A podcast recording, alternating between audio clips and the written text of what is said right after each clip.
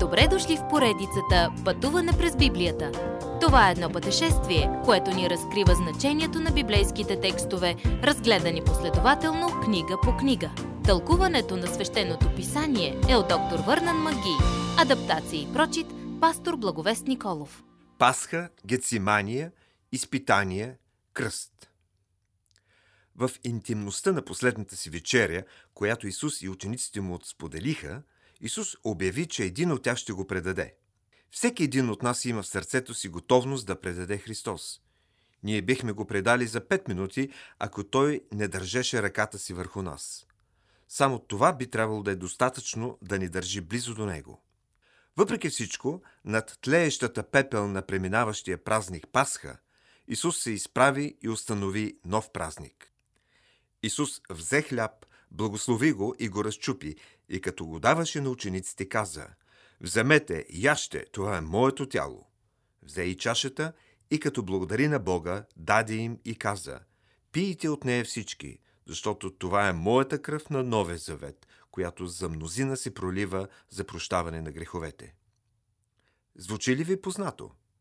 От векове паската гледаше към неговото идване, но сега той казва, че трябва да гледаме назад към нея – няколко часа по-късно Исус се молеше в градината, наречена Гецимания, където той говореше за друга чаша – чашата на страданието.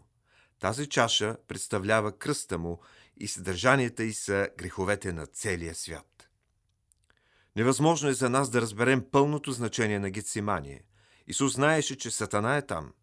Той се бореше с невидим враг, както го прави в пустинята в началото на служението си но Исус изтърпя и прие чашата на Божията воля.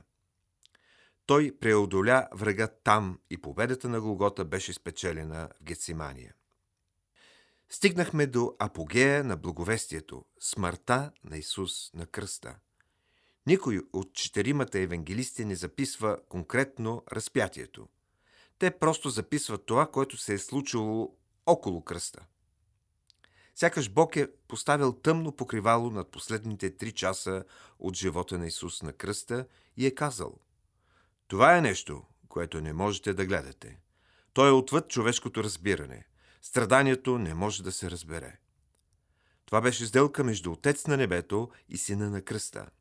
Има нещо по-значително тук, повече от самата смърт и ужасното страдание на разпятието. Исус, свят, безобиден и отделен от грешниците, сам стана грях за нас. Там, на кръста, грехът на човечеството беше сложен на него. Не в някакъв академичен или юридически смисъл, но в действителност. Помислете, че това не е само за хората. То беше за вас лично. Ужасът, който той изпита, когато този грях беше положен на него, трябвало да е бил невообразим. Дори тогава Исус не поиска да избяга от кръста, но искаше Божията воля да бъде изпълнена. Всичко това се случи според писанието. Това беше най-значителният ден в историята и в твоята история. Нашият Господ беше разпънат на кръста в 9 сутринта.